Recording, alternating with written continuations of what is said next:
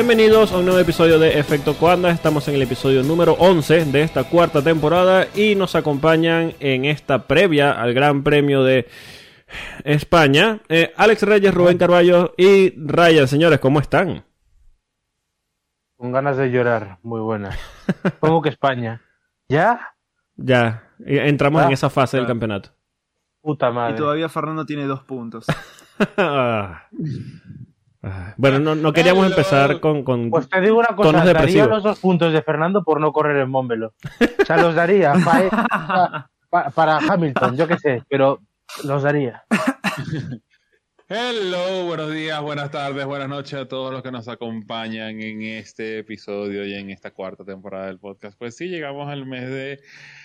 al, al glorioso mes de mayo en Indiana, pero el horrible mes de mayo en la Fórmula 1. Es un mes muy bonito para el automovilismo norteamericano, un mes bastante patético para el automovilismo europeo. Uf. Porque aparte, eh, aparte de eso, o sea, después de después de Barcelona no es que diga, bueno, está bien, respiramos un poquito. No, no, no, no. No. Ahí tienes Mónaco. Empeora.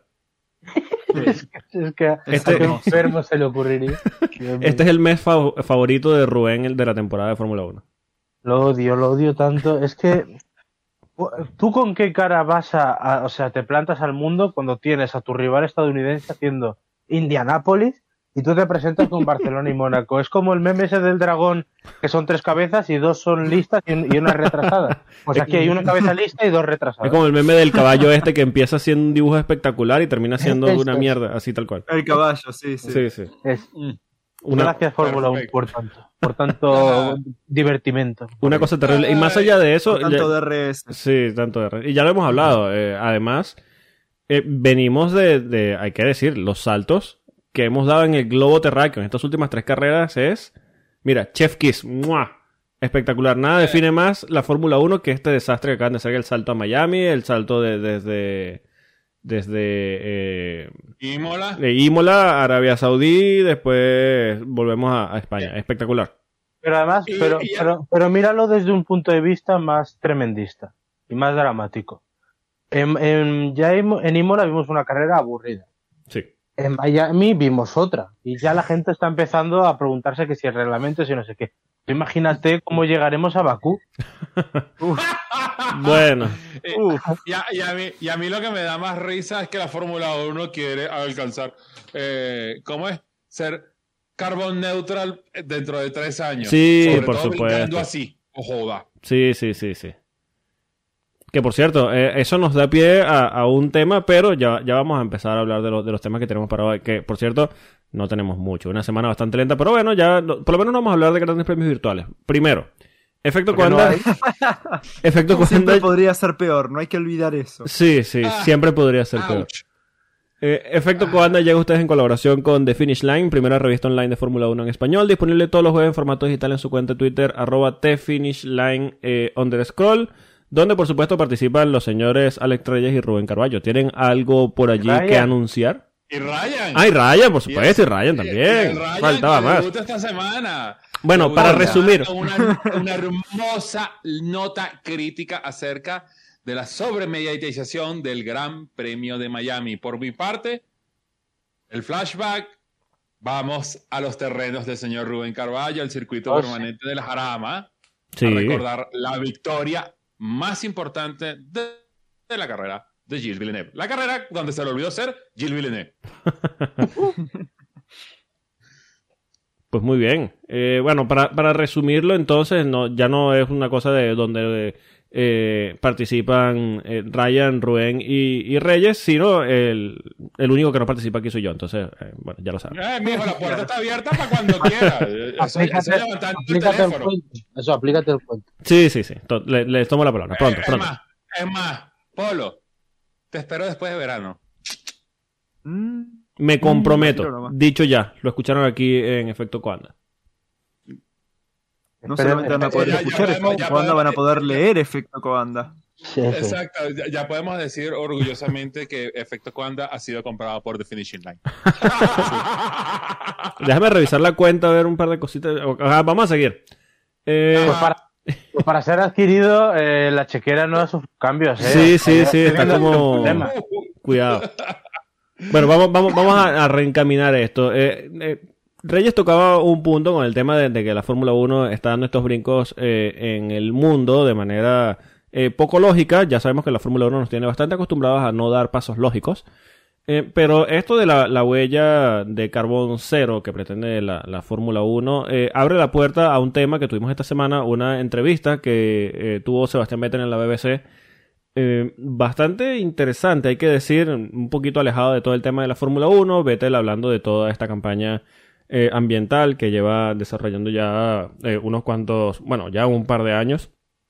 Eh, y dejó unas cuantas frases bastante interesantes, pero lo que más llama la atención es que él mismo considera, y, lo dijo ya directamente en dicha entrevista, que le parece un poco hipócrita de su parte tener esta campaña medioambiental, sabiendo que, eh, está bien, la Fórmula 1 como plataforma ayuda a amplificar ese mensaje que él quiere dar, pero dice que le parece hipócrita tener un mensaje medioambiental mientras está haciendo los viajes y manejando, eh, conduciendo estos Fórmula 1. Eh, abre la puerta a un retiro, así que eh, quería saber la opinión de, de ustedes en cuanto a, este tema. Eh, ¿Creen que Sebastián ya está viendo, sabemos que ya con su edad y, y- y en la etapa que está en su carrera, ya eh, él mismo debe saber que está más cerca del retiro que, que de la- las, las historias de éxito que ha tenido dentro de la categoría, pero ¿creen que sea ya algo a corto plazo? Pues mira, cua- cuando el, pues yo lo resumiría con cuando el río suena, agua lleva. Sí. Y si encima el río es el propio protagonista de la noticia, pues ya está. Pero yo creo que, a ver, yo creo que podemos, mm, todos podemos estar de acuerdo en que es un paso lógico, ¿no? Sí. Quiero decir, Sí. se le nota desde hace tiempo que no está del todo. Ha hecho buenas actuaciones, pero por ejemplo en la pista no es el que era, eh, sobre todo bueno, desde 2017-2018. Y aparte, eh, se le nota que esa felicidad que tenía. Mira que este año yo le veo contento, a pesar del coche que es una carraca, Sí. o era una carraca hasta hace dos carreras, eh, pero aún así se le nota que haber ha perdido algo. Y a mí me, hace- me, me llama mucho la atención eso que dice de, bueno, que le parece un poco hipócrita por su parte, porque hay algún piloto en la Fórmula 1 comprometido con causas sociales al que no llegaría a esta conclusión. Entonces me parece muy valiente por su parte. Que, Perdón, me, me ahogué con la cerveza. Luis. Sí, tranquilo, be- bebe agua, bebe agua. Sí, sí. Sí, sí, sí. ¿Cerveza negra o...? Ah, no, eh, una cerveza normal, pero bueno. Ah, ok, ok. Sí, e- este punto, aquí yo estoy de acuerdo con Rubén, eh, hay personas a las que les llega y a las que no les llega el mensaje. Eh, y bueno, yo creo que muchas cosas se pueden decir de Vettel en cuanto a su carrera en la Fórmula 1, te puede gustar o no como piloto, los éxitos que tuvo. Eh, bueno, hay declaraciones de precisamente Lewis Hamilton diciendo que, que toda esta era de, de, de Vettel fue aburrida por el dominio que tuvo. Eh, que- en Qué fin. mal envejecen algunas cosas. Sí, sí, que, que mal. Hay, hay un dicho que dice envejeció como la leche, pero bueno. Eh, Dios, es ni la leche, hermano. O sea, por favor. Sí, sí, terrible, terrible. Pero eh, si, si una cosa eh, se puede decir de, de Sebastián y se le puede eh, achacar es que es un tipo bastante coherente y que suele actuar en base a los deseos que, él que, que- que tiene y, y en base a, a las ideas que tiene. Mira, es, más, es- es mucho, eh, perdón que te interrumpa, Sí. Polo, es mucho más fácil. Eh, hay personajes dentro de la Fórmula 1 que son pura palabra. Exacto. Mm. Sebastián Vettel es el único que ha representado con acciones. No nada más eh, lo que hizo en la presentación loca esa que estuvieron en Miami con la camisa, dijeron que el, el próximo Gran Premio de Miami en el año 2030 iba a ser bajo el agua. Sí. Eh, eso es una, eso es una, eso es una acción que de mi, de mi parte me parece excelente. Eh, todas las campañas que ha tenido para eh, eh, limpiar todo eso, o sea, sí lo ha demostrado de que, de que él está comprometido con la causa que él cree. Si él cree que, que, que él está en un deporte que está realmente rayando en el aspecto de ser este eh, eh, de Hipócrita, tener dos caras en el- no, hipócrita o tener dos caras en ese aspecto de que ellos quieren uh, uh, llegar a, un, a una neutralidad cero en, en emisiones de carbono pero igual vamos a saltar de semana en semana eh, de jet en jet Sí, eh, vamos a tener ciudad en ciudad, 65 o sea, grandes premios. Eh, exacto. Entonces, me, me- me parece una posición noble de él. Él sabe que su tiempo en la Fórmula 1 está por terminarse porque, bueno, eh, literalmente para tú alcanzar el nivel que él quería alcanzar necesitas un equipo bueno. Aston Sí. Martin en papel parecía un equipo bueno, no lo es. Sí. Tanto así que los rumores de Radio Pasillo es eh, Audi reunido con Loren Stroll para deshacerse de esto. Mm. Sí, bueno, ahí hay que andar un poquito más. Vamos a, a terminar lo de Vettel, pero sí, hay, hay un rumor allí, pero Sí. parece como que no, no va a, a fructificar mucho ese acuerdo, eh, al menos de momento. Sí. Onda, hay que también tener en cuenta que Sebastian Vettel tiene 34 años y por decir un ejemplo, Hamilton tiene 37. Sí. Eh, onda, la edad no es un factor eh, que, que- que realmente. Nada, creo que sea es Mira, Fernando, una de las que tiene- razones por la cual se retira. Fernando, Mira, creo Fernando, es que 41. 40, 40 para 41. Sí, sí. Sí. Sí, bueno, Y o sea, el, el- el El problema es que. El problema me Dile. parece que es, es que ya, onda, llegó y, bueno, campeón mundial más joven del- de, de la historia, cuatro campeonatos, después tuvo el stint este con Ferrari y, nada, fue como un, un intento del el all-in, ¿viste? Para, Sí. para, para Aston Martin y, bueno, se nota que ese equipo no va para ningún lado. El mismo Lawrence Stroll ya se quiere ir del equipo. Sí. Eh, ¿Viste? Y con un piloto que no va ni para adelante ni para atrás, que está ahí porque el padre es el dueño, que no tiene un contrato, y después con el otro que, bueno, nada, está... Siempre Vettel es un piloto que necesita el auto que se amolde a él para brillar y brilla como, como, como ninguno, pero Sí. necesita el auto. Y con un equipo que no le puede dar el auto para brillar como lo necesita, ¿viste? Sí, se complica todo. Se complica mucho. Sí, bueno, todo. le está mal, le está pasando un poco lo que le pasó, bueno, pues en Red Bull, que cuando ya dejó de adaptarse, pues Ricciardo vino y le ganó. Sí. O Claro, en sí. Ferrari a partir de, pues eso, de, Leclerc. de dos mo- de- bueno, no, y ni siquiera, o sea, en el, en el 17 sufrió una desconexión y en el 18 también, o sea, pero porque, no porque el coche no estuviera como él quisiera, sino porque se desconectó mentalmente. Sí, ya mentalmente se salía. Sí. Sí, es verdad. Eso, entonces yo creo que desde Alemania 18 no hemos vuelto a ver a ese Vettel que vimos y que una vez fue y ya el 2019 fue suficiente para él, especialmente esa batalla con Leclerc. Entonces, no queremos decir que esté de prestado la Fórmula 1 porque eso son palabras mayores y eso Vettel ha tenido grandes resultados, pero es evidente que su paso a la Fórmula 1 desde entonces es otra cosa. Sí, ha Es ido a siempre- menos. Es una época final, hay un claro No, que- ya, ya, ya, ya Sebastián alcanzó ese grado de, de madurez de decir, mira, ya yo estoy aquí es por, por, por- obviamente todos los pilotos que están en la Fórmula 1, todos quieren salir campeón y los que ya fueron campeones quieren repetir y quieren seguir eh, armando su historia, pero ya están en un punto de madurez como decir, bueno, eh, vamos a aprovechar lo poquito que me queda eh, para, para hacer algo bien. Sí, yo creo Claro, que él, él- fue campeón por última vez hace 10 años, onda, no Claro, es que claro. es algo reciente. sí, yo Bueno, creo que él, pero- él lo que está pero- pero- pero aprovechando. los coqueteos, pues. Sí, él lo que está aprovechando ahora mismo, eh, él sabe en qué momento de su carrera está, y él, él sabe que ya su, su retiro está más pronto, eh, es más temprano que tarde. Y yo creo que ahora mismo eh, todo este tema ambiental, él sabe que la Fórmula 1 como plataforma es inmensa y le da una, le amplifica muchísimo cualquier mensaje, cualquier voz que, que él quiera dar. Y, esto es lo que está aprovechando. De hecho, eh, eso le está abriendo las puertas a este tipo de mensajes que está mandando a través de, entrevistas como la, la que dio este fin de semana en la BBC. Bueno, durante esta semana en la BBC, pero eh, yo creo que ya es momento de ir aceptando de que Sebastián Vettel eh, más pronto que tarde dará un, un paso al costado y bueno, siempre va a ser una lástima que la categoría pierda un piloto como Vettel, pero bueno, se, se abre una puerta a que nuevos pilotos, que hay muchísimos interesantes, muy interesados en la Fórmula 1 también, eh, puedan llegar a, a la parrilla de una u otra forma, sea bajo la figura de, de Aston Martin con Lawrence Stroll a cargo o ya con otro nombre.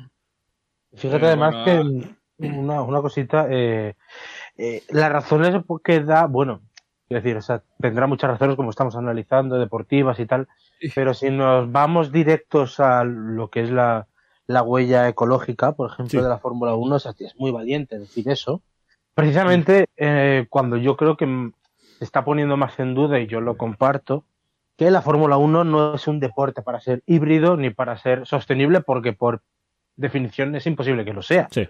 Para mí, ¿eh? Sí. bueno, esto ya daría por un debate más largo, y yo creo que es un debate que la Fórmula 1 tiene perdido por mucho que se, que se quiera meter, pero es curioso ver cómo alguien de dentro sí piensa le ha calado el mensaje de que puede ser así, puede haber una Fórmula 1 sostenible. Ya digo, yo lo veo imposible, pero, pero bueno, él lo cree y es, es interesante. Claro, es que llegar a un punto de una Fórmula 1 sostenible eh, eh, es difícil mantener ese balance de ser sostenible y ser un espectáculo, ¿no? O sobre todo tener el espectáculo Sí. en pista, porque Bueno, por ahora no Eh, tenemos ninguna de las dos. no, ahora ni uno ni el otro, pero, pero, pero para llegar a ese punto de sostenibilidad tienes que descartar un poquito en el aspecto de, de, de, de- del, del aspecto del espectáculo en pista, que, es lo que mucho se le ha criticado a la Fórmula, a la, perdón, a la Moto E, ni siquiera a la Fórmula E, a la Moto E que corre en paralelo con, con, con el Mundial de MotoGP y tú tienes las motos sonando y lo que espero que escuchas un y la gente así como, ah, ok, sí, ok. Bueno, de hecho, eh, eh, eso choca también con el tema, o, o choca no, eh, da pie también a todo el tema de cuando se pasó a estas unidades de potencia híbrida, toda la, la queja que hubo de parte del público por el cambio de- del sonido de los motores. Eh, volver a, a- o pasar a una Fórmula 1 eléctrica, eh, o sea, ya, ya eso iría en contra de, de todo lo que es la, la- la- el espíritu de la Fórmula 1, pero no sería ni primera vez ni sería la última que se haría, se haría un cambio de, de esta, y seguramente nos adaptaríamos al final. Exacto, pero Sí. lo que pasa es que pasando en una Fórmula 1 ele- eléctrica, eh, Alejandro ya quiere tener una conversación contigo. Sí, aparte. claro, tiene los derechos exclusivos hasta 2050, pero en la FIA todo es negociable. Y- y que se los quede para toda la vida. Sí, en Bueno, igual realidad. tengamos en cuenta la, la, la, la relevancia de, por ejemplo, el Moto E, que yo literalmente con este esto que acaban de decir me acabo de enterar que existe. Sí, sí, sí, sí, sí. Es no. verdad, es verdad, pero tengo una cosa, o sea, la Fórmula E tiene más o menos la misma, solo que hay una diferencia, que los medios afines nos la, nos la quieren colar con la Fórmula E, pero vamos, Claro. mm, el seguimiento también de la Fórmula E, cuidado, eh, yo creo que... Sí, sí. Eh, No, pasa que, pasa que los pilotos y los, y los equipos y los, bueno, el, el media, digamos, la, la gente de prensa es, es gente conocida. Entonces la gente ve, se engancha por eso, me parece. Se engancha por los pilotos porque dice, ah, este corría Fórmula 1, ah, este me suena el nombre, yo qué sé. Sí, porque hay periodistas que y- comparten y- también. Y, y en Moto E solamente salen los titulares cuando un cargador se quema y quema todo el parque de Moto E. No, en serio, yo creí que Moto E era un modelo de teléfono de Motorola, no sabía que había. Eh, ¿Cómo es? Hashtag no sponsored. Not sponsor. Literalmente estoy buscando, estoy buscando en Twitter, ni siquiera tengo cuenta de Twitter de Moto E. No, no, pero Eh, porque MotoGP no tiene, no diversifica. No, no, no. Eh, eh, literalmente agarra una moto de mil centímetros cúbicos, eh, saca el motor, pone un motor eléctrico que pese un, una... ¿Cómo es que pese por lo menos una tonelada más de lo que pesa la, la, la moto? Y ya, Claro. eso es todo. Cuando nosotros Que se te caiga encima de la pierna significa que no, No, queda ningún hueso intacto. Hermoso, hermoso. Bueno. Y se va a y de ahí de allí van a hacer el campeonato de sillas de ruedas eléctricas. No, ¿sabéis? no, No, espera, ¿sabéis que me he enterado que existe hoy?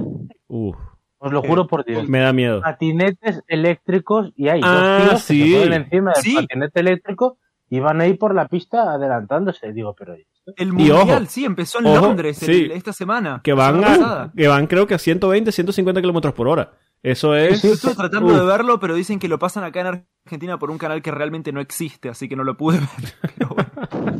Hay, vídeos en YouTube, y ahora te- tienes que vértelos y recomiendo a la gente que los vea, de dos tíos todo entusiasmados adelantándose por las calles de Londres, pero, pero con una, mm, yo qué sé, o sea, con una dedicación, digo, pero qué maravilla. Yo, de- Bueno, bueno, ya, ya, ya Lewis Hamilton tiene para dónde correr el día que se quiera retirar la Fórmula 1. Como Siempre anda en el patinete. Sí. ¿Y eso tiene algún nombre oficial o es simplemente campeonato de patinetes eléctricos? Y Scooter muy- Championship. Y eso, Scooter sí, uh. Scooter Championship. Bueno, yo pensaba que no iba a Scooter se haber. escribe como S-K-O-O-T-R. Por supuesto, por supuesto que tenían que meter una K allí porque son irreverentes. Son diferentes. Sí, sí, obvio. No, pero yo como utilizador diario de un monopatín eléctrico te puedo decir que esto es re divertido. Sí, no, no, una maravilla. Yo también tengo experiencia y es una maravilla. A mí de verdad me cambió la vida. Pero bueno, eso ya, ya, ya es otro tema. Ya, eh, eso para, eso para otro, otro podcast, sí, sí, sí. por favor. Para otro, porque ya, yo creo que eh, empezamos hablando de- del retiro de Vettel, ya vamos, estamos peligrosamente coqueteando con el tema eléctrico, ya vamos, vamos a pasar a un tema más interesante, porque, a, a ver, hemos hablado mucho aquí de, de todo el tema de los pilotos de McLaren, todo el problema que está teniendo McLaren eh, con, con estos pilotos que están ya cada vez más interesados en la Fórmula 1, hemos hablado bastante de, de Patricio Ward, Pero eh, un nombre que, que ha sonado sobre todo este año y que ha salido a la palestra, no tanto en el automovilismo, porque ya bastante se conoce en Indy, sino en esta esfera de la Fórmula 1 es el nombre de Colton Herta. Eh, ya, bueno, todos lo saben que eh, activamente piloto de desarrollo de, de, de McLaren de Fórmula 1, pero eh, siempre se ha visto eh, esta conexión Indy con, o, o Estados Unidos con, con la Fórmula 1 como tal vez una panacea, como algo casi imposible de hacer. A ver, hay pilotos que lo han hecho, hay pilotos que han sido exitosos, Perdón, pero eh, siempre para los que no conocen, es el que ganó el mundial del año pasado de IndyCar. Sí, sí, claro. Eh, son-. Se dan como... Eh. como es como hay, hay como cierto recelo entre esta eh, serie europea y la serie norteamericana y ha existido esto históricamente. Ahora, eh, los pilotos cada vez se muestran más interesados en, en pasar de un campeonato a otro. Ya hemos visto, bueno, varios pilotos que han pasado de la Fórmula 1 a Indy, pero eh, esta semana Colton Herta ha dicho que sí, que busca activamente un puesto en la Fórmula 1, que está dentro de, de sus sueños y que, bueno, que está trabajando en base a, a eso, a llegar a la Fórmula 1 activamente. Eh, Este- ¿Creen que haya dado un pasito por delante de Pato en esta oportunidad? Primero, véanlo correr el Gran Premio de Indianápolis de, ¡Ay, de- Dios! de este Una sábado. locura, Oh, oh, oh, una locura. favor. De hecho, lo comentaba Ahí- con Reyes eh, fuera a- antes de empezar a grabar todo el tema de, de- de la, la carrera de Colton Herta en Indianápolis, precisamente en condiciones mixtas, y es una locura. No, es una absoluta locura. O sea, eh, ese niño tiene unas manos que de verdad vale la pena. Ve- me encantaría verlo en un Fórmula 1. Por cierto, eh, eh, Ryan, el, el campeón de IndyCar no es Colton Herta. Alex Alejandro Montalvo. Alejandro Palou, Ah, claro. por eso no, yo digo por- para los que no saben, es el, es el pregunté porque realmente yo no tengo idea. de- Ah, ok. Es que no se escuchó la pregunta. No, no, dije, para los que no saben, ¿es el campeón de IndyCar? Y me dijeron que sí. No, No, no, no, no, nadie dijo que sí. Ah, nadie dijo que sí. Es, es- el futuro de la IndyCar. Sí, lit- sí. Literalmente. El presente de O de Alex la, Palou, Palou, o de la- o de la porque- Fórmula 1. Exacto, O de la Fórmula el futuro 1. de la Fórmula 1. No, mira, eh, Colton Herta, hay que decir que Colton Herta, eh, la gente le ve, o sea, a ver, tiene el físico de un americano, ¿vale? De un americano promedio Sí. del interior de Estados Unidos, por lo tanto puede Ah. tener 15 años o 35, pero tiene 22, tiene 22 años, ¿vale? O sea, ahí donde lo ve la gente es muy joven, muy jovencito. Y su carrera empezó en, dos, bueno, en la IndyCar lleva 2018, ¿no, Reyes? Sí, 2018. Pero bueno, 2000, sí, 2018. Vamos a, desde, desde, ese- desde Laguna Seca de ese año. Pero hay que decir que su carrera empezó en Europa. Sí. Él corrió el Eurofórmula en el 16, creo. 16. Ujú. Justo Sí, dos ahí. años después de Palou, me parece, sí, quedó ya eh, tercero de primeras. Hizo la Fórmula Mm. 3 aquí en España, corrió la británica. También, Ah, esa de mira. 2016 fue por Europa, luego se fue a Estados Unidos, él es de California, por eso gana siempre Laguna Seca. Eh, y luego se fue a la, se. Sí, se fue al Indy Lights y luego está en IndyCar desde el 18, pero bueno, ha hecho IMSA también, todo esto que hacen los americanos, les Sí. encanta probar de todo. Ok. Pero hay que decir que él ya ha tenido una experiencia en Fórmula 1. O sea, cuando el año pasado Andretti está a puntito de comprar Sauber, Sí. hay una historia que en esas horas en las que parecía que estaba todo vendido, que bueno, que al final Andretti perdió el acuerdo por 48 horas, eh, a Colton Herta se lo llevan de Estados Unidos a Suiza para hacer una prueba en los simuladores de Alfa Romeo y les deja flipados porque fue más rápido que Raikkonen y que Giovinazzi. Sí. Y bueno, y. Onda, O sea que estamos la hablando- más alta del mundo, igual. Sí. Estamos hablando de un piloto de este talento. Sí, estamos sí. hablando de un tipo que ya tiene, como estaba diciendo Rubén, experiencia en todo este tema de lo- del circuito europeo, de, de todo este ambiente Sí, del automovilismo europeo. con la adaptabilidad y eso me hace acordar un poco a, bueno, un tal Fernandinho. Sí, sí, un tal Fernandinho. bueno. Pero sí, eh, este tema de, de Colton Herta me parece bastante interesante y lo bueno es que tiene toda este- esta experiencia eh, en la Fórmula Europea. Es un tipo que ya ha demostrado eh, abiertamente la, el- la- la capacidad de adaptabilidad que tiene. Y eh, la, la- la duda que me salta un poquito es eh, si hoy eh, se abre un asiento en, en McLaren. Eh, bueno, sabemos que, que sería en este caso Daniel Richardo, pero llámese como se llame. Se abre un asiento en McLaren. Eh, Colton Herta o Pato Ward. Yo sinceramente no sabría decirte porque esa historia es muy rara. O sea, Patricio Ward era hasta hace unos meses el favorito Sí, sí, principal. completamente. Uno dudábamos. Lo que pasa es que cuando, bueno, Andretti lo dijo, lo dijo Michael y lo ratificó Mario. Si Andretti monta un equipo, ellos quieren a Gerta. De hecho, a día de hoy, Gerta, por mucho que esté en McLaren, sigue siendo propiedad de, propiedad, entre comillas, de Andretti. Sí. Sí, sigue piloto teniendo Andretti. contrato con Andretti, el que Sí. le paga es Andretti. Eh, lo de McLaren es una cosa que está ahí. Lo que pasa es que mm, cuando le cedieron a McLaren, todo el mundo pensó, bueno, sí, desarrollo, me lo preparas para la Fórmula 1, haces ahí los kilómetros que necesite y tal.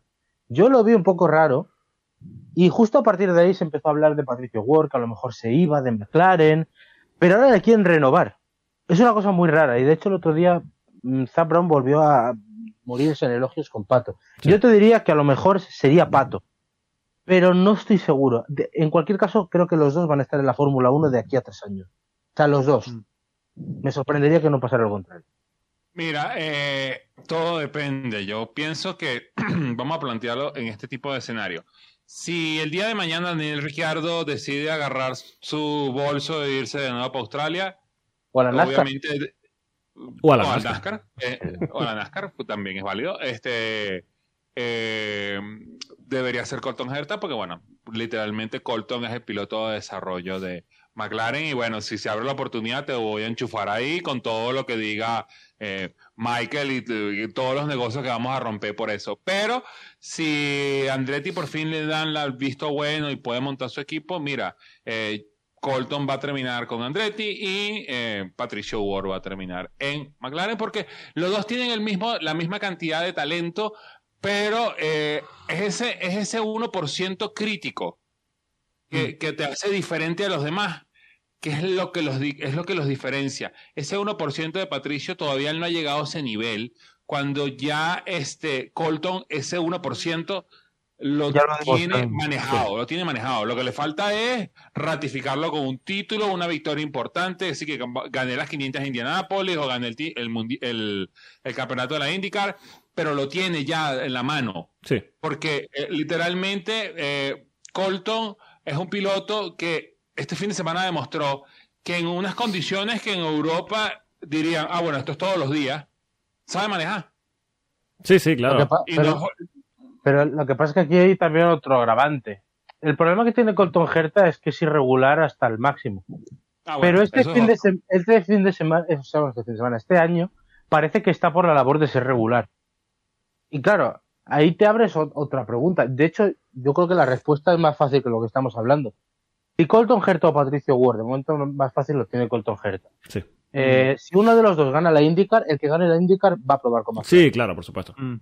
entonces, si. Ah. si de repente Patricio Ward le da por ganar las 500, se reengancha el campeonato y consigue ganar la IndyCar, va a ser él el elegido. El- eh, el- lo Sí, curioso es que el favorito de los dos no es ninguno de los dos, que sale Spaló y dice que no tiene equipo. sí, exacto. Ay, por Dios. Yo sé que no podemos hablar de todo este tema de la McLaren- El tema Indy. McLaren es todo un tema aparte, ¿no? Pero eh, nada, hay, que, hay que ver qué se hace con McLaren. Sí, sí, en el tema de pilotos, a ver, yo creo que esto ya va por- como por oleadas, ¿no? Eh, hay equipos que, que llega un momento en el que parece que se le acumulan los pilotos y, y le faltan los asientos. Ya le pasó a, a- a Red Bull, le pasó a, a Ferrari, le pasó a- le está pasando a McLaren, le pasó a Mercedes, Le Eh, está pasando al pan. le está pasando al pin, exacto. Entonces, eh, bueno, eh, lo, lo hemos conversado, de hecho lo, lo conversamos la, la semana pasada eh, en el tema de, de las entradas de los nuevos equipos a la Fórmula 1, pero hablando de- precisamente de la entrada de Andretti a la Fórmula 1, y si al final se vuelve loco y se lanza una dupla Pato Colton, No, sí, imposible. Sí, Uy, imposible, pero ojalá. sí, sí, imposible, completamente imposible, pero a mí me gusta, a mí me gusta. comercialmente, es ver, mira, podría darse la posibilidad, porque el que parte como favorito es Colton. sí. Pero, a ver, yo estaba recordando, o sea, realmente, sí, pero realmente eh, los dos enfrentamientos directos que han tenido, últimos, por ejemplo, IndyCar del año pasado y las 24 horas de Daytona de últimas, el que ha ganado los dos grandes triunfos ha sido Pato.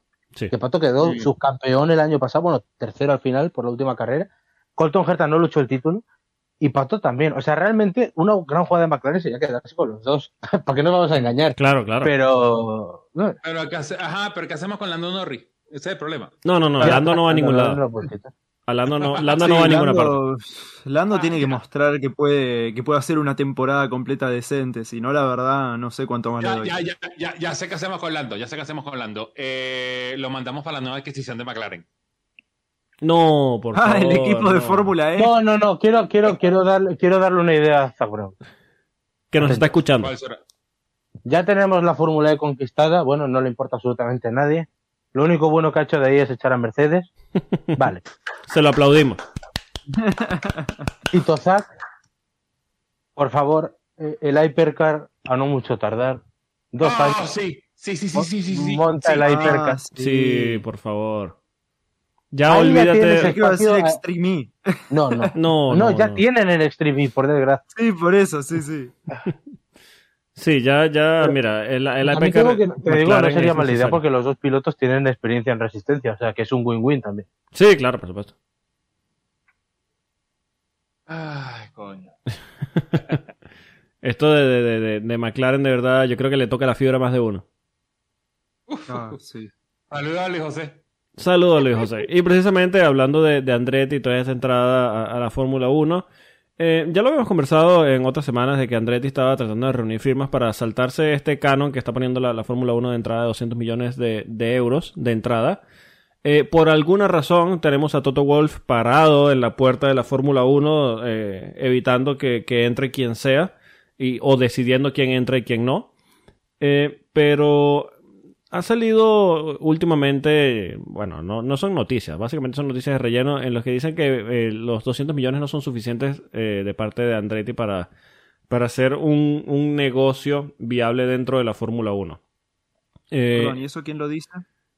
por supuesto, todo viene desde el círculo de Toto Wolf, que es quien está parado en la Claro. puerta, que está haciendo el gatekeeping en la Sí, Fórmula sí, 1. sí. Eh, No, sí, más vale porque, porque porque Dios mío, porque todo tiene- todas las decisiones tienen que pasar por Toto Wolff. Sí, ¿no? sí, por supuesto, por supuesto. Fórmula Todo- 1, obvio, claro, sí, claro. sí. Obviamente el tipo es el dueño de la Fórmula 1 y él decide quién entra y quién no. Entonces él decidió, eh, Toto Wolf, precisamente en este tema de, de- de Andretti, que está bien, si el cano son 200 millones y él puede pagar, mm, puede ser medianamente aceptable, pero no, ahora el hombre dice que necesita mil millones.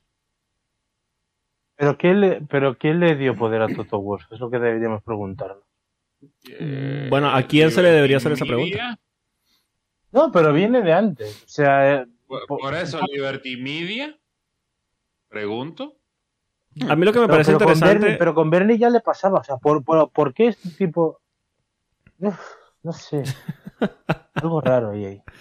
Va- va- va- vamos a sacar algo ya del, del organismo y para que toda la, la audiencia se entere.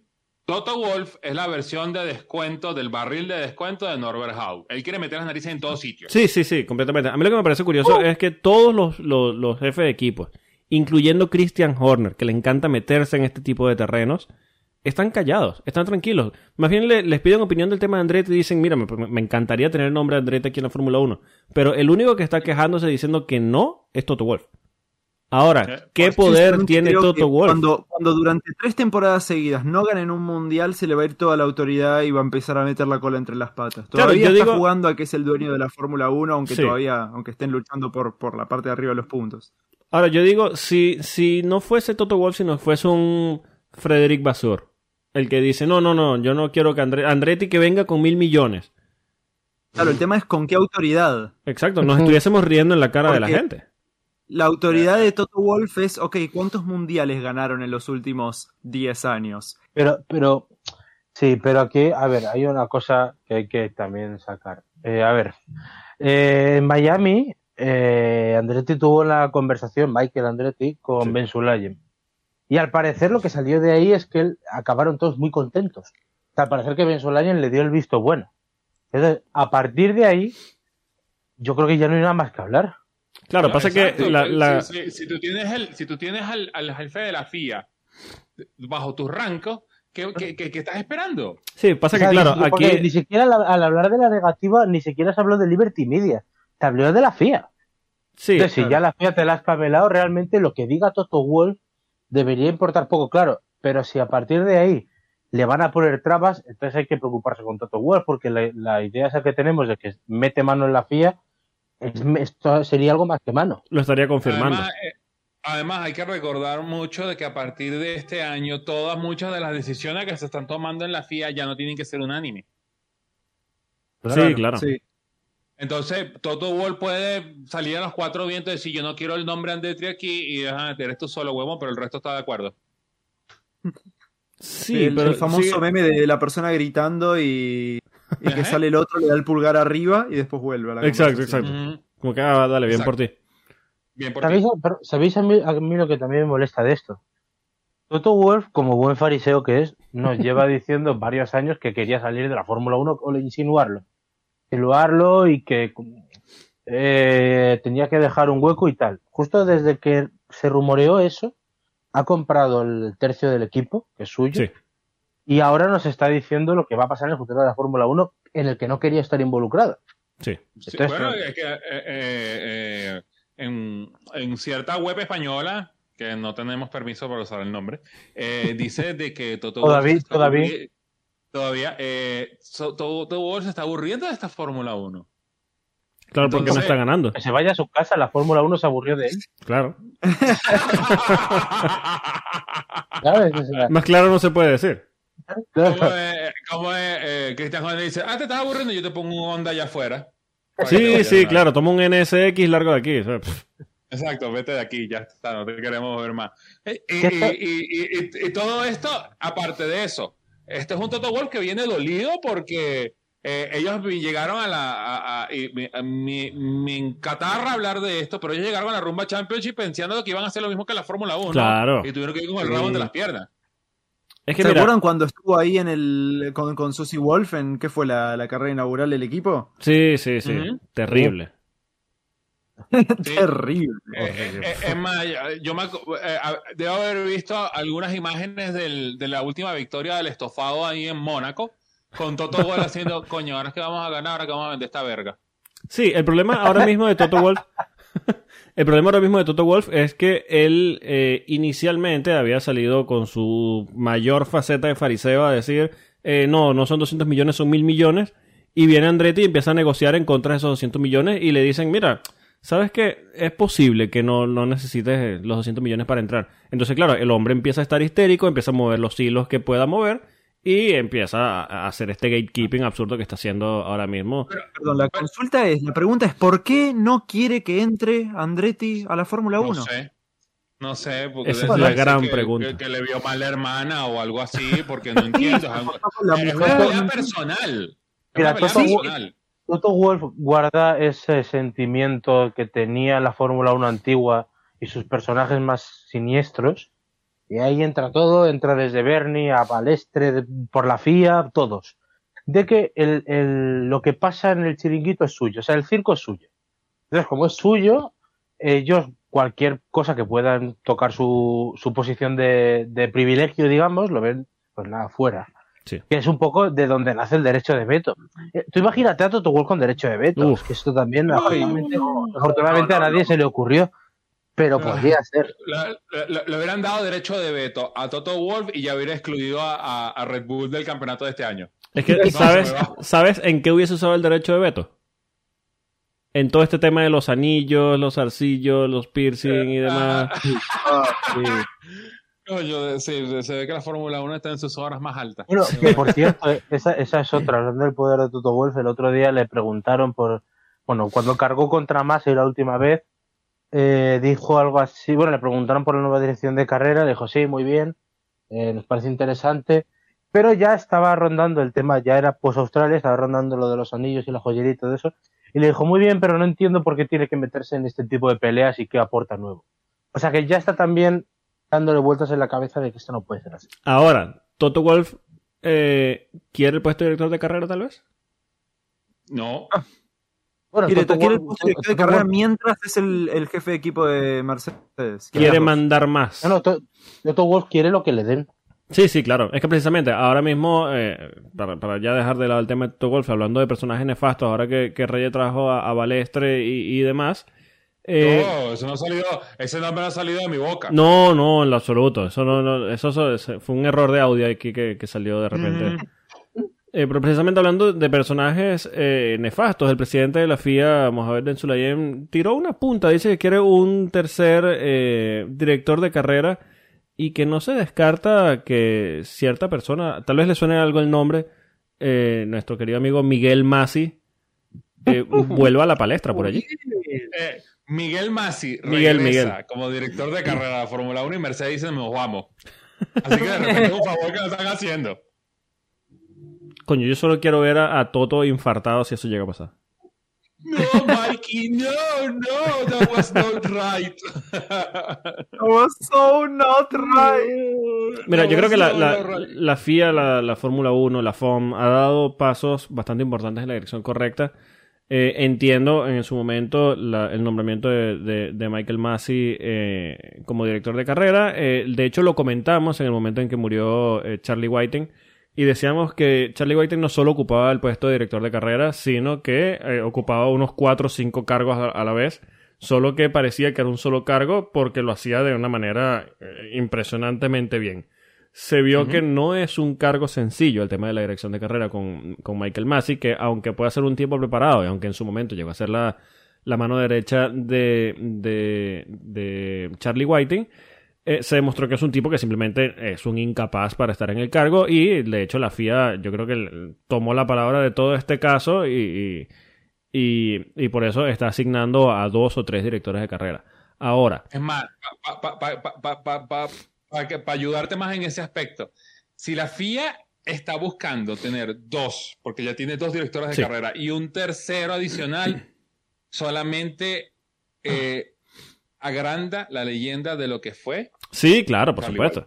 Y, y a lo que quiero llegar es que precisamente eh, ya se demostró con hechos, con números en la mano, eh, que Michael Massey no está preparado para este cargo. Mm, ¿Por qué eh, decir o, o insinuar que podría volver al cargo cuando salió de, man- de una manera tan, tan, tan, tan polémica? Yo sé que a la Fórmula 1 le encanta el show y se alimenta de todo este drama que, que podría salir de esto y de, de todos los titulares, pero desde un punto de vista ya Netflix. un poquito más serio, ¿por qué?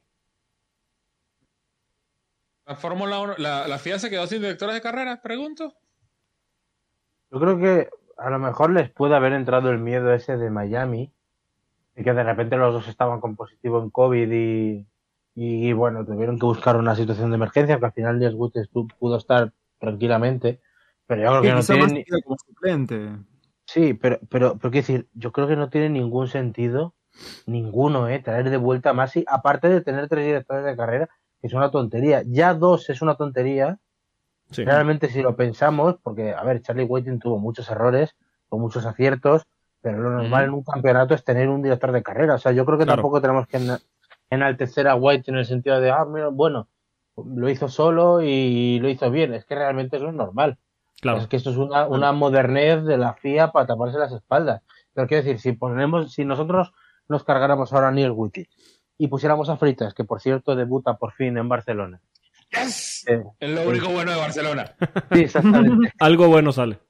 sí. Si pusiéramos solo a Freitas, nadie notaría la diferencia. Sí. O sea, yo- si Freitas fuera el director de carrera, por ejemplo, o sea, de seguido, yo creo que la Fórmula 1 estaría pues normal, contenta. Sí, funcionaría Eh, como debe funcionar. Lo que, lo que pasa es que Masi demostró una cosa que no debe haber hecho. Un director de carrera tiene que ser la persona más silenciosa dentro de la FIA. Sí, exacto, no debe parecer. Claro. O sea, yo, yo no entiendo por qué a una persona eh, que puede estar preparada, no puede estar preparada, puede estar preparada a media, eh, puede haber hecho todo lo que hizo en el look del espectáculo. ¿Por qué tú le vas a dar center spotlight? ¿Por qué tú le vas a poner los reflectores? Porque Michael Massey tiene que bajar a patear la pared para ver si está bien hecha. Porque Michael Massey tiene que bajar a ver, mira, te faltó barra este pedacito. Bueno, porque O sea, al hombre le gusta el show. no, pero, pero Bueno, coño, tú eres la tú le tienes que decir, mira, no, Le no lo hagas le- más. Le gusta el show, pero eso, lo- el problema de eso es que lo hemos heredado, porque en el accidente de Mick Schumacher de Arabia Saudí, el primero en bajar fue Niels Witt. Sí, claro, claro. Pero una cosa es un accidente heavy metal, porque eso fue un accidente heavy metal, Sí. gracias Jeddah. Sí, pero, a, pero, a- a pero que te- mira, faltó barra este pedacito. pero estaremos de acuerdo que hace 15 años O sea, yo no recuerdo a Charlie White bajando a ver a Kubica, No. No. Por ejemplo. Porque es que no tienen nada que hacer. Hay comisarios que están y, Claro. y paramédicos Claro. que están autorizados y son. El director de carrera no tiene que estar ahí. Claro, o sea, no tiene ningún sentido. Porque- porque Como tampoco tiene sentido en que esté arreglando una pared. De hecho, el director, porque- el director de carrera siempre ha tenido una mano derecha que era la que hacía este tipo de trabajo sucio. Pero el director de carrera no se puede mover de donde está. Sí. Exacto, y, y- y- y teniendo un director de carrera que haga todo lo que hizo, aunque lo hizo Wittich y aunque lo hizo Masi, eh, terminas eh, denigrando a todo el personal que viene por debajo tuyo, porque la visión que tienen ellos a nivel abajo es la visión que tú tienes que creer, porque si no, no estás haciendo nada del trabajo. Sí, el problema Sí, está claro, en que ahí la- hay una falta de con- se demuestra una falta de confianza muy grave. Sí, sí, completamente. No, no, la, la FIA le, dio protagonismo a la figura, o sea, protagonismo público a una figura que no debía tenerlo. Eh, todo este show que se ha montado eh, después de la muerte de Charlie Whitehead con el tema de, de la, de la dirección de carrera es absurdo e innecesario y es un poquito lo, lo que hablamos. Tiene que ser una figura invisible como lo era en la época de Charlie Whitehead. Yo recuerdo que a Charlie Whitehead los fines de semana ni se le mencionaba. Se le veía, eh, se le mencionaba cuando iba a encender los semáforos, mira, ahí está Charlie Whitehead, director de carrera, y ya no se hablaba más. De hecho, En cuando... cuando estaban las conferencias de, de los pilotos que Eso, se... Ah, eso bueno. también. Que bueno, hubo una temporada que, el- que la el- mostraron y tal. El, el meme, el, el meme de, de, De de Checo. Checo, cuando, Sí, cuando lo pescó Grosjean en, Fra- en Japón. Sí. Ah, pero es que Checo lo hizo y Checo es como que, ¿yo qué? ¿Yo qué hice? Sí, pero más allá de eso, eh, de muerte. ni siquiera cuando había decisiones polémicas dentro de, de la- de los comisarios y demás se hablaba de la figura de Charlie Whiting. Eh, la- el problema está en que la FIA quiso como eh, es una nueva etapa de la Fórmula 1, vamos a superar toda esta etapa de, Charlie Whiting de la mejor manera, vamos a darle protagonismo, este es el tipo y tal. Y por supuesto le puso un foco encima que no le jugó para nada a favor, se demostró que el tipo era un incapaz. Y bueno, eh, eh, ahora mismo estamos cayendo en, o sea, ya ha salido tantas veces el tema de la conversación del, de dirección de carrera, el director de carrera, que ahora ya es un tema común y que va a seguir saliendo de manera común hasta que se calmen un poquito las aguas en este, en este terreno. Eh, ¿Y, sabe- y sabes también cuál es eh, otro, otro daño colateral? ¿Cuál? Porque es verdad que Michael Massey eh, fomentó este comportamiento. Sí. Fue él el que se puso el protagonismo encima. Pero esto yo tengo también la, la sospecha de que esto no pasaría si no viviéramos metidos en la Fórmula 1 ne- de Netflix. O sea, si no estuviéramos en que todo tiene que ser un documental Drive to Survive, Claro, por supuesto. eh, la propia FIA no diría, ah, bueno, pues mira, ni, estuvi- ni estaríamos hablando tampoco de lo de la joyería, por ejemplo. sí. Sí, bueno, la sobremediatización de un rol hasta como el del director de ca- carrera es tremendo. Onda, dejen la Fórmula 1 ser la Fórmula 1, no tiene que todo ser un show. Ya demasiado show tiene la Fórmula 1 como para encima inventarse más dramas innecesarios. Un saludo a Netflix. Exacto. ¡Ojo! A, la que va como, como, como camión en picada. Eh, exactamente. Y hablando de dramas precisamente y, y- y de picada, eh, a alguien que le gusta mucho picar el ojo, Helmut Marco, nos da unos cuantos titulares. Eh, cada vez que cada vez que abre la boca Helmut Marco, ustedes saben que tenemos que comentarlo aquí porque dice cosas realmente nefastas y otras bastante interesantes. Eh, hay que recordar, lo mencionamos eh, en el episodio anterior, eh, Matías Binotto dijo después del Gran Premio de, Miami que, eh, bueno, iba a empezar a evolucionar el monoplaza, que no, no habían llevado ningún tipo de evoluciones eh, hasta el momento. Simplemente, bueno, configuraciones aerodinámicas eh, dependiendo de cada pista, pero que iban a llevar el primer gran paquete de mejoras a, a Barcelona. Binotto dice que eh, tienen una ventaja económica respecto a los demás equipos que ya han empezado desde la primera carrera evolucionar a su monoplaza, respecto a ellos que dicen que ahora es que van a empezar a usar el, presupuesto para empezar a, evolucionar el, monoplaza. Que cuando los demás equipos lleguen al límite de gastos, eh, llámese en Spa o llámese en cualquier pista eh, que, que le falte, ellos todavía van a tener presupuesto suficiente para seguir evolucionando el monoplaza y tienen la ventaja de que ahora mismo están liderando ambos campeonatos. Esto, por supuesto, generó una respuesta de- del equipo que eh, en el tema mediático es el mejor slash peor que hay en la Fórmula 1, que es Red Bull, eh, por parte del mejor slash peor vocero que tiene el equipo, que es nuestro pirata favorito, Helmut Marco. Eh, Marco dice, y me parece espectacular de que lo haya hecho de esta forma, si Carlos Sainz sigue teniendo accidentes, eh, el presupuesto de evoluciones que tiene Ferrari o esa ventaja económica que tiene Ferrari respecto a nosotros en cuanto a evoluciones, eh, la están perdiendo en reconstruir el monoplaza. Dios mío. Ojo que donde este hombre pone el ojo, pone la bala.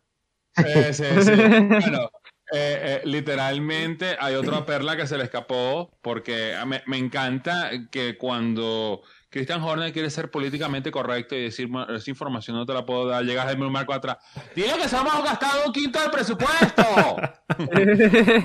Sí, sí, el Es que tipo es... Tiene el ojo puesto en todo. Sí, sí. Eh, Una, una Ahora, mirada... qué, vi- qué visión, qué visión la de Helmut Marco. Qué visión. Ojo, ojo con eso.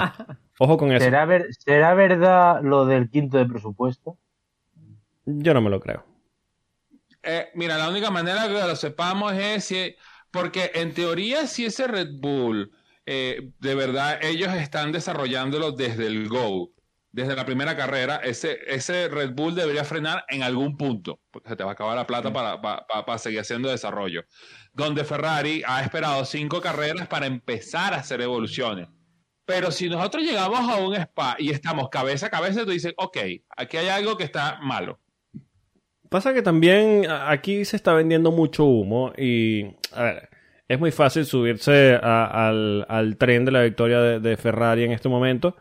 Eh, yo creo que, bueno, yo soy el primer culpable de, de tragarme el humo de Ferrari, pero eso de que no han evolucionado el monoplaza hasta ahora, a ver, eh, hay que ser serios y decir que Ferrari ha probado por lo menos tres configuraciones de suelo en lo que va de temporada. Sí, bueno, pero ya, ya no es lo mismo tener una, o sea, pero ¿qué haces? Sacas una y ya se la pones a un piloto y después, bueno, regresas a la otra, pero ya esto es lo definitivo, o sea, tienes que hacer las bases, todo de- de- de- para tener eh, suficiente, este, por lo menos tener dos. Una para Charlie y una para Carlos. Bueno, en el caso de Carlos tiene que ser como ocho. Sí. A- sigue estrellando en la pared, van a tener que ser como ocho. Pero, pero ya a partir de Barcelona, vamos a ver si de verdad eh, eh, Ferrari se puede escapar y Red Bull le cuesta un poco alcanzarlo o, de- o Red Bull los va a pasar como una planadora. Entonces tú dices, ok, entonces de repente se están gastando un quinto del presupuesto. Bueno, desde Ferrari lo que dicen eh, es que actualmente la ventaja de Red Bull la tasan en dos décimas y que la, solo el paquete de mejoras que van a llevar a, a- a- Barcelona es una mejora de tres décimas, por lo que deberían estar por delante. Esto según los cálculos. Yo, pues yo, fíjate que yo la- todas las versiones estas que ofrece Ferrari me las creo. Tanto que son los que probablemente hayan gastado menos desarrollando, porque el coche más o menos se le pareció. Sí, O sea, parece más o menos el de principio de temporada, de verdad, pues eso, que han hecho cambios en el, en el fondo y tal, y han probado cosas, pero Binotto ya avisó en las primeras victorias que, que iban a dosificarse sí. y que no querían gastarlo todo precisamente al principio. Y yo así- y para Barcelona llevan como dos grandes premios desde Imola incluso diciendo vamos a mejorar allí, va a ser allí, va a ser allí y tal. Yo eso me lo creo. Y lo de Red Bull, mm, no sé yo, yo creo que igual es un poquito más de un quinto. Pero, pero tampoco creo que sea muy, mucho mayor, mucho más, ¿eh? O sea, Sí, bueno, porque aparte de eso, Barcelona, ya varios equipos dijeron que iban a traer evoluciones. Aston Martin dijo que iba a traer un chasis B. sí. Sí. Para Lance Stroll. Eh, eh, no sé para quién, pero van a traer un chasis B. Mercedes regresa al modelo original, no regresan a la talla cero. A ver si eso le, le- les ayuda en el marsopeo. O, Bueno, o le ayuda en el supuestamente- marsopeo a Hamilton. Sí, supuestamente el Mercedes, eh, esto ya es la última carrera en la que usarían esa configuración de no, no tener pontones, básicamente. Eh, habían dicho que van a traer una- un paquete de mejoras, como todos los equipos, cada vez que empieza esta temporada europea, entre comillas, que ya empezó en Imola, pero bueno, ya, ya sabemos cómo es el tema de- de- de- del calendario. Pero eh, dice que si ya estas mejoras definitivamente no mejoran todo este tema, estas evoluciones, no mejoran todo este tema de- del marsopeo tan grave y tan marcado que tiene, que volverán a- al primer monoplaza que mostraron en, en Barcelona, que tenía unos pontones eh, regulares como los que tienen los demás equipos. Sí, bueno, y, y entonces eh, haremos como haremos como en la época cuando, cuando en Haas estaban Grosjean y Magnussen, que todos los días probaban un chasis distinto. Eh, vamos Ay, a probar Dios, esta vez sí. el chasis de, de Australia. No sirvió, bueno, vamos a probar el chasis de Bahrain. No, no sirvió. Y así van a estar probando. Sí, sí. Eh, ¿Cómo van a construir un híbrido que va a ser como la versión J? A mí me encanta, a mí me encanta Sí, verlos más o menos sufrir. para, para Abu Dhabi va- quizá tiene un paquete medianamente competitivo. Sí, Para lo No, que- Para hacer podio. Para Abu Dhabi van a traerse el W12 y ya está. Y estará, y- pero, pero este coche se ve como raro. No le paren, es la última carrera del año, por favor, dámela. oye, pero, pero este, este Mercedes No está como, este Mercedes está como rosado.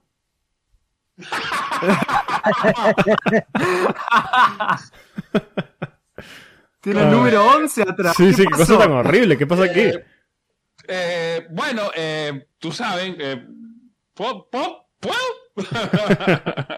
Ay, qué cosa tan espantosa. Pero bueno, eh, pasando precisamente de, de- Este es como que es un episodio de, de- de gente nefasta, porque vamos a, a repasar un poquito, o bueno, a por lo menos a mencionar los 10 años de la victoria de Pastor Maldonado en el Gran Premio de España. 10 años de la última victoria de Dios Williams. mío. Ah, por Dios. Buen Eh, gran a mí, Dios a mío. mí, a mí me recuerda Del incendio mucho- del pit lane. Sí. El incendio del pit lane. A mí me lo que me recuerda son la- las declaraciones de ese famoso periodista alemán en, en Abu Dhabi, Trade a Tank Monkey. Bueno, yo, ahí está el Monkey. Sí, bueno, de hecho, eh, eh, esta Diez semana... Años después, diez, años, diez años después todavía me pregunto cómo ganó el desgraciado.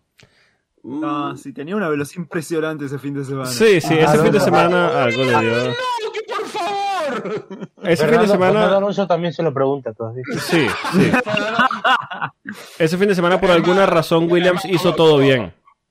Como, Sí. eh, como, como este es el episodio de los memes, la, la novia de Fernando Alonso estaba ahí acostada a la, la cama diciendo, ay, mira, ahí está pensando en otras mujeres Fernando, ¿cómo coño me ganó Fer Es que mira, fue, fue algo. La, la victoria de Pastor fue algo tan, tan raro que el mismo universo castigó a Williams inmediatamente después de la carrera. Porque tú dices, mira, Williams ha sido un circo históricamente, básicamente desde el año 94, cuando pasó la, la- la tragedia de, de Ayrton Senna. Eh, ha tenido sus buenos momentos, ha tenido su- sus momentos peores, pero eh, es un equipo, yo creo que históricamente ahora mismo es el más inconsistente que, que ha estado en la parrilla Sí. eh, a nivel histórico ya en la Fórmula 1. Eh, ese año, por alguna razón, tenían un monoplaza competitivo, tenían uno de los peores pilotos que ha pasado por la Fórmula 1, como es Pastor Maldonado. Eh, hay que decirlo. Yo pensaba que iba a decir, pensaba que iba a decir Bruno Senna, porque yo iba a decir, bueno, eh, ¿pastor? Pasa que justo acabo de hablar de su tío muerto y no quería mencionarlo, pero sí. Sí, también. Pero eh, por- en ese momento el equipo más inconsistente en la historia de la Fórmula 1 se unió con eh, uno de los peores pilotos de la historia de la Fórmula 1, con uno de los más inconsistentes de la historia de la Fórmula 1 en un gran premio que es históricamente uno de los peores y los más aburridos y lo ganó. Eh, ¿Cómo arregló el universo este, esta particularidad, esta cosa extraña? ¡Pum! Los incendios y puedo los mato. Pero no, gracias a Dios no mató a nadie. Había que balancear, había que balancear. Había que balancear. Trató de matar a alguien y bueno. pero una ¿Cómo- cosa, esta es como la, la mala racha esa del Benfica, como un entrenador que se fue y dijo, no vais a volver a ganar la Champions. Williams todavía no ha ganado, ¿eh? Sí, sí, no ha ganado. Eh, exacto, exacto. Ahí, ahí dejó la, ahí dejaron la brujería. Eh, a mí lo que me recuerdan son esas palabras inmortales de Ayrton Senna de que si ustedes parecen que yo soy rápido, espero que vean a mi sobrino. Uf. Y- Mira, si, si existe un si, existe un Dios, ese domingo de la victoria de Pastor está viendo para otro lado y no le ha quitado el ojo más a Williams desde ese día. Dice, no, no, no, no, no, no, esto no puede ser. Sufran, desgraciados. Dios, Dios, eh, eh, Dios ese día dijo, ¿saben qué? Ay, me voy a tomar un ratico de vacaciones. Mira que hago William, ¿cómo? Ganó Pastor, coño, ¿qué pasó aquí? Le escapó la tortuga y desde ese día Sí. le puso correa a la tortuga. Sí, sí, sí, le puso una cadena. Ay, Dios mío. Pues sí, die- die- die- diez años. 10 años, última de Williams. Diez años y se dicen rápido. Me estoy acordando, por cierto, de otro meme de, ¿habéis visto el, es de, creo que es de American Dad o de, o de Padre de Familia, que está eh, Adán, eh, ¿es Adán? Eh, no, Noé, es Noé, que vuelve Ajá. al bar, vuelve al, ar- al arca, al Ah, barco sí. y de repente se encuentra a un elefante y a un pingüino, tan tranquilos, Y encuentran a la cría, que es un elefante con cara de pingüino, y dice, ¿What the fuck is this? The fuck is this? Pues eso es un poco lo de, Eso fue lo que lo pasó ese, ese fin de semana en Montmeló. So, What the fuck is this? ¿Y ¿Sabe qué? Los, quémense. O sea, eh, eh, es más, como, como lo dije, como, como pasó en el episodio, eh, en el episodio que el señor Polo no pudo venir por razones eh, De fuerza mayor. ¿Qué estaban haciendo ustedes ese día que se enteraron que Pastor Maldonado ganó el Gran Premio de España? bueno, Yo estaba viendo la carrera. Yo, por yo desgracia viendo la carrera y pensando, ¿romperá? Porque claro, yo quería ganar. En cualquier momento se la pega. Sí, sí, no, yo queriendo que ganara Fernando, obviamente, digo, tenía que cometer un error. Y él no lo cometió el cabrón. Es que mira, No, para, no, no. para que duela más, Rubén, y yo sé que, que- que no hace falta que duela más ese año, pero para No, que duela no. más, si esa carrera la hubiese ganado eh, eh, Fernando, hoy tuviese tres títulos. Correcto. Sí, Sí, sí, sí. sí. Correcto. Ah, claro, Correcto. sí. Bueno, en, en el caso mío, yo no estaba viendo la carrera. Eh, estaba haciendo una actividad con familia y alguien de- del grupo de amistades mío me mandó un, un, un mensaje. No me, sé si- no me acuerdo si era un mensaje de texto o un mensaje de WhatsApp. No me acuerdo si para la época ya el WhatsApp estaba activo. eh, diciéndome: Mira, ganó Pastor Maldonado en, Maldo- en Montmeló. Y yo, y que, ¿qué? Yeah, clásico right. de faltas un día al colegio y el Sí. día siguiente vino Messi. Vino Messi. Tal ¿Cómo cual. Así estamos como- con los memes hoy, eh? Dios. Uf, Abundancia de contenido. episodio lento. Sí, sí. Semana lenta. ¿Sabéis de qué me estoy acordando también? ¿De qué te estás Ujú. cortando? Ese día Maldonado eh, ratificó o hizo honor eh, a lo que di- había dicho dos años antes en pleno discurso chavista, Por supuesto. ve- vestido con la bandera venezolana, la mítica frase era el, ¡Estamos venciendo! sí. que se la dijo a Chávez y no había ganado absolutamente nada, pero, pero, pero dos años después el tío se la llevó. Eh, va, eh, eso es, eso es, ese discurso es de cuando él se presentó. Ese día tú estabas en el, en, en Fuerte Tiuna, Apolo. No, no, no, no, no, no. En Fuerteventura no. Bueno, Eso fue. ese fue el día, del show- el día del showrun. No, no, no. Eso se fue. Eso, eh, esa frase la dijo en la Asamblea Nacional. Sí, Ah, mayo, ma- mayo de 2010. Sí, no, sí, sí. septiembre, es- es- es- perdón. No, no, Septiembre de eh, enero. eh, El showrun creo que fue en eh, 2013, algo así. que fue, Eso fue en los próceres, debo decir. No fue en Fuerteventura, fue en los próceres y chocó, por supuesto, en, un- en una exhibición. en la vuelta de calentamiento, ¿eh? Sí, claro, hay que decir, a ver, eh, esa avenida de los próceres donde se hizo esa exhibición en ese momento, ni siquiera es asfalto, eh, el, el suelo es de cemento, eh, está bastante sucio, hay que decir que el agarre de un Fórmula 1 allí es menor a cero, pero por supuesto tenía que pasarle a Pastor Maldonado. Eh, eh, eh, No, no. eh, eh, eh, y tenía que pasarle enfrente tuyo. Sí, sí, por supuesto. Bueno, debo decir que yo, yo estaba en la, frente al palco central, eh, eso pasó en uno de los laterales, pero sí, pude ver la, la cara de preocupación y, y- y a los mecánicos de Williams con la mano en la frente corriendo hacia donde había dejado a Pastor el pobre Williams. Ah, Eso es hermoso. ah, eh. No, es no, hermoso. terrible, Sí. terrible. eh, ¿Cómo acelera Pastor? Cuidado con la acera, Pastor. Coño, Pastor. Coño, lo, lo devolviste Bueno. a ser Pastor. Hablando de chocar un auto. Un saludo a Pastor Maldonado que nos está escuchando. Pues No, sí. no, hablando de chocar un auto. ¿Qué pasó en Mónaco? Oh, Uh, I am, I am stupid. I am stupid. I switch off everything. nuestro, nuestro Y querido, Algo desde adentro le ha gritado ¡Más nuestro querido Chuck Leclerc Chuck Leclerc. se le ocur- no se le ocurrió nada mejor que el domingo, este domingo pasado, eh, había una carrera de exhibición en Mónaco con los, con los coches clásicos, los monoplazas clásicos. Y bueno, le dieron a, a nuestro querido eh, bastión de buena suerte en Mónaco, Charles Leclerc, el, el Ferrari Claro. de, de Niki Lauda solamente. El monoplaza De Niki Lauda. Lauda, Hay sí. que decir, hay que decir que en estos, en estas carreras de exhibición de, de monoplazas clásicos suelen haber accidentes en Mónaco. Son, hay que decirlo, monoplazas bastante difíciles de conducir, eh, difíciles de controlar, en un circuito. ¿Qué fue el último? ¿Berger no se dio el año pasado uno de estos? Sí, el año pasado se dieron dos o tres. Pero bueno, por supuesto, este año tenía que eh, sumar a, a la mala suerte de Leclerc. Eh, Leclerc, bueno, yo creo que quiso quitarse el golpe que le corresponde este año en Mónaco eh, a lo, lo antes posible. Y bueno, no se le ocurrió nada mejor que estampar No, el, eh. el- el Ferrari de, de Niki Lauda en Mónaco. Eh, eh, ¿Cómo es? Él, él pasó a la zona de la piscina donde se pegó la última vez y dijo, ah, bueno, ya, ya lo liberé, hay Me problema. relajo. Llegó la rascada y ¡pum! ¿Qué es lo que viene ahora? Ah, coño, rascase. Nada, ya está en el muro. Bueno, a- algunos dirían que a lo mejor está imitando a Schumacher en 2006. No, Schumacher, lo- eh, Schumacher no lo estrelló, Schumacher lo O estacionó. lo, lo- lo aparcó, pero Sí. escucha, hay veces que tienes que perfeccionar la técnica. Claro, claro. Eh, bueno, Tienes que damas y practicar. caballeros, el líder del mundial también, ¿no? También te digo, pero también te digo, eh, Charles Leclerc que está eh, teniendo en Mónaco lo mismo que tuvo Senna en Interlagos. Sí, O sea, es, es- es esa Mm, cosa sí. de, de no vas a Eh. ganar nunca.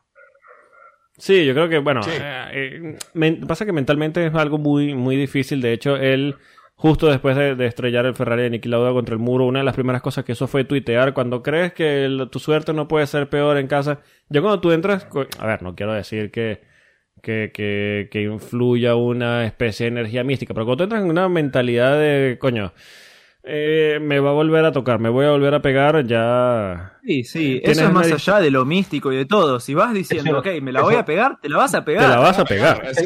Que, se lo digan a su compañero de equipo. Exacto. Exactamente. Sí, bueno, porque la, la, eh, eh, el que ha tenido de verdad. eh, eh, ¿se, puede, se, puede, se puede llamar ya la maldición de Ayrton Senna? No lo sé. La, la de no, la de no ganar en casa, sí, hombre. La de ganar en casa.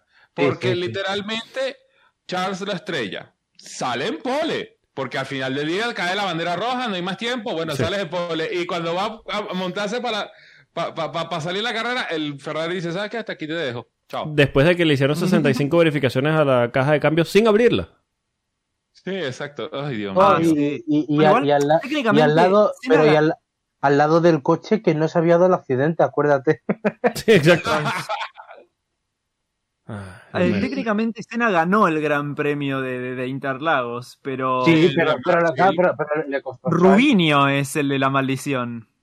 Sí, sí, claro, pero eh, no- Sí, se refiere pero, que pero a- en la, pero en la lo época que se, tenía, costado. se tenía ese estigma, bueno, pues, eh, porque Reyes lo vivió más intensamente, pero se, se conoce, o sea, es ahora sí conocido, que él tenía ese estigma de no ganar en casa y por eso su victoria Sí, en el sí. 91 fue tan dramática. Sí. Que encima le costó ganar con, con dos marcas. encima con la contractura y que lo tuvieron que Claro. sacar del auto. eh, Sí, era sí. el Drive to Survive antes del Drive to Survive. Sí, exacto. Eh, Exacto. Eh, lo que pasa es que en aspecto de cuando Senna trató de, por muchos años de ganar el Gran Premio de casa y cuando por fin lo llegó, a nadie le importó a Rubén.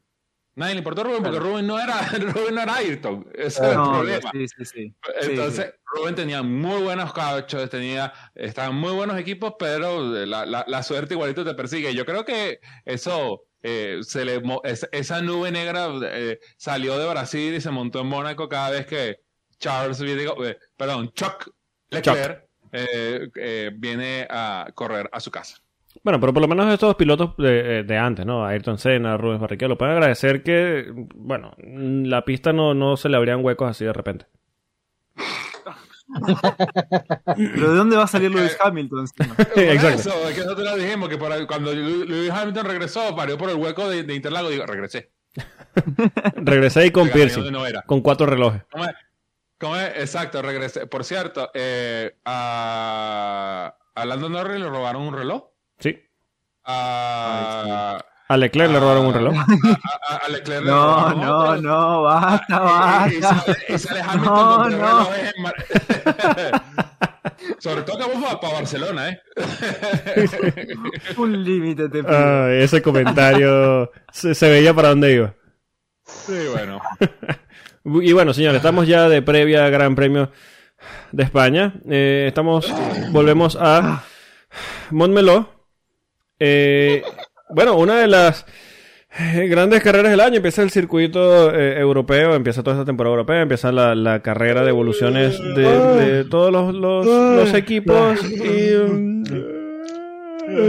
ajá, eh, Eh, Perdón, perdón por lo decía. ¿Qué podemos esperar de este Gran Premio aparte de nada? Pues nada. No, Pues, bueno, nada. tengo muy buenas noticias. Uh. Se viene ¿Ah? la...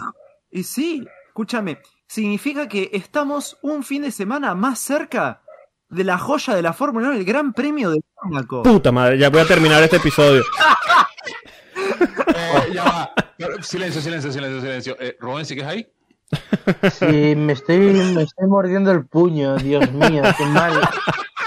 Qué mal mes, mierda. Es que Tranquilo, tranquilo. Rubén, piensa, más, a- más abajo está Indianápolis. Más adelante. Sí, sí, Sí, claro. pero es que para Más llegar a tarde. Pero es que Indianápolis es después de Mónaco. Hay que pagar Te peaje. lo ponen como trampa para que te duermas, es horrible. Ah, Hay que pagar un peaje muy, muy caro.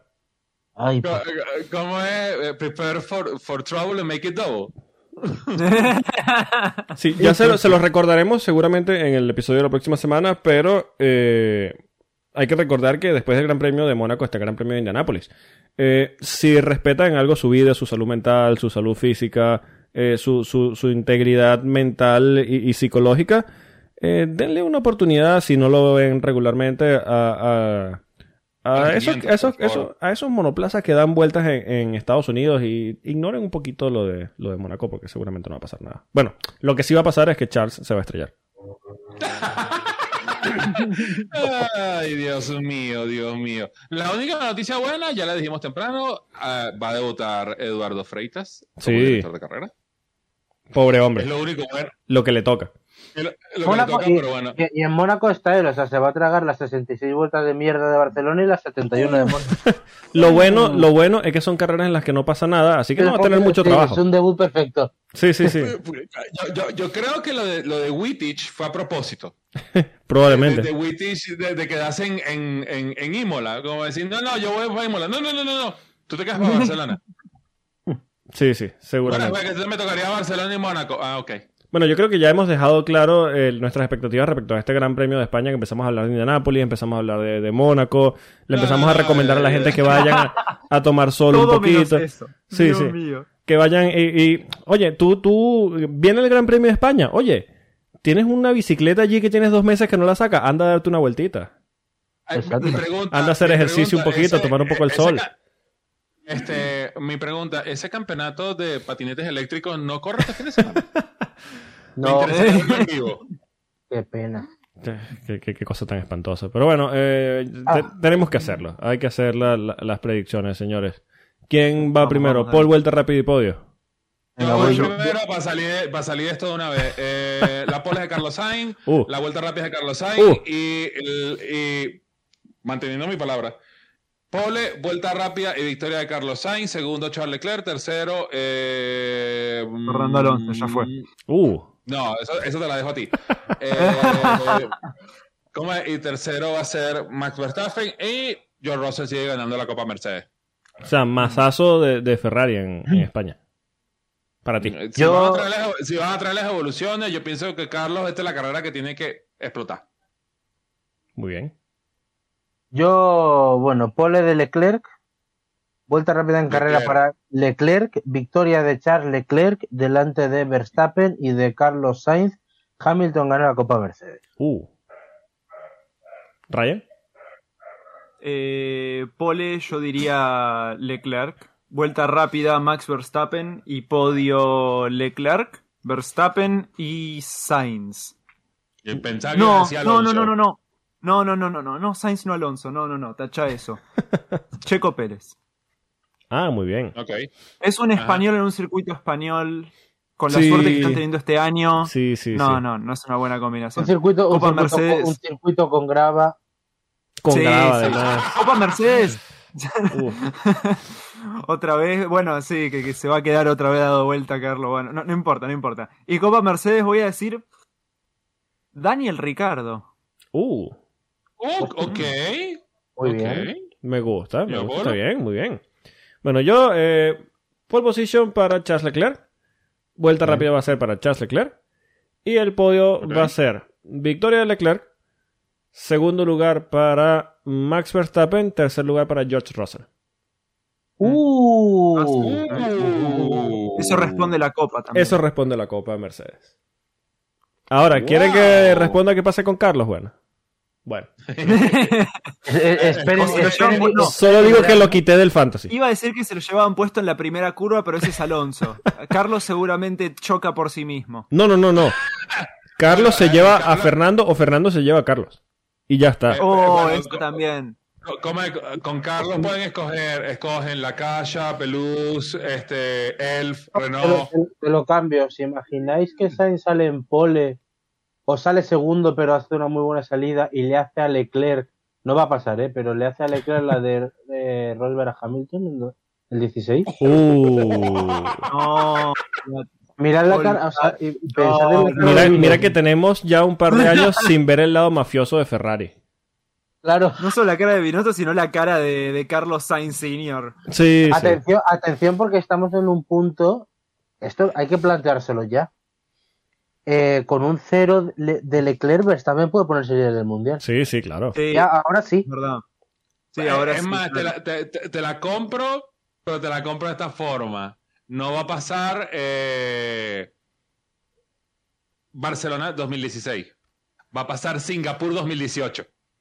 ¡Uh, Uh, no. por Dios, no, no, no, ¿Con no. quiénes? Qué cosa tan horrible. ¿Sabes lo que estaría, pues sabes lo que estaría bien que pasara? Y, Hamil- y, y Hamilton y Alonso Singapur- la liga Singapur- gratis. como- No, no, Singapur 2008. No, por favor, no, no, no, no, no, no.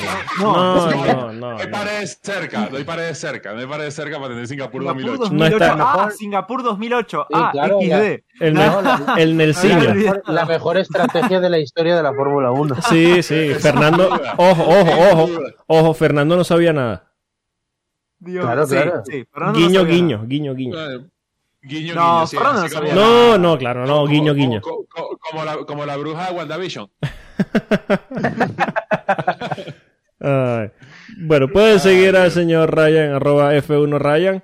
Eh, al señor Alex Reyes lo pueden seguir en arroba a Reyes Motors. Al señor Carballo lo pueden seguir en arroba Rubén, underscroll de XT. A nosotros nos pueden seguir en arroba Efecto Coanda. Pueden escucharnos y suscribirse en todas las plataformas de podcast existentes y no existentes.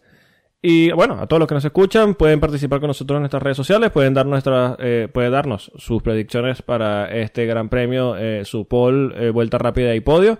Y bueno, veamos si hay algún acierto y lo comentamos la, la próxima semana. Señores, gracias por acompañarnos en un nuevo episodio de Efecto Coanda. Pues un placer. Yo. Un placer. Yo pido perdón como español por el Gran Premio de España que vamos a ver. Por lo que pido viene. perdón en nombre de mi nación. Y nada, le doy las gracias a Ale Reyes porque me estoy imaginando a Briatore vestido de bruja escarlata. Gracias.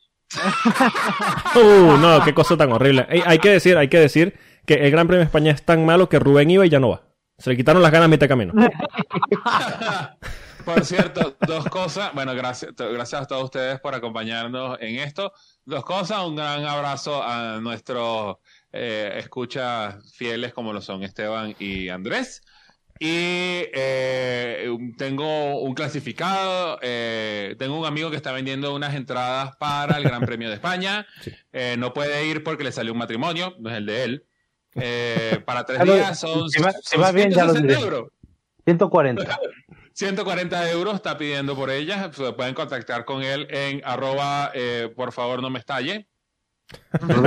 Yo bajo de XT y ahí en principio se están vendiendo las entradas. En principio. Bueno, eso salía a- más o menos una gorra de Hamilton en el Gran Premio de Miami. Sí, por favor, qué Eh, cosa tan horrible. exacto, exacto. Eh, y después hablamos de que no, Miami fue normal. Sí, normalita. Con entradas a 12.000 euros, por supuesto. Uf, A ver. puta. Normal para la gente que la Fórmula 1 considera normal. Ah, Claro. ¿Cómo que 11.000 euros? 28.000 euros. No, bueno, pero la entrada más económica del, del Paddock Club era de 12.000 12.000 euros. La más económica. Ah, ok, la, La, más que quedaba cuando tú hiciste la investigación ya eran 28 mil. sí, claro. Sí, sí, sí. Porque Y como ni la gente siquiera no era para el lo- Paddock Club. No, no, Es no, que para, para detrás de una columna. Exacto, Sí, lo que era literalmente- gente- Lo que pasa es que la gente no se ha dado cuenta. Ese no fue el Gran Premio de Miami, ese fue el Gran Premio de Doralzuela. Sí, sí, qué cosa tan horrible. Mira, mira, ya, ya hicimos la despedida. Esto lo conversamos en el episodio anterior. Ah, Viene el Gran Premio de España. Nos escuchamos la próxima semana. Adiós. Chao. Adiós. Chao, Adiós. chao.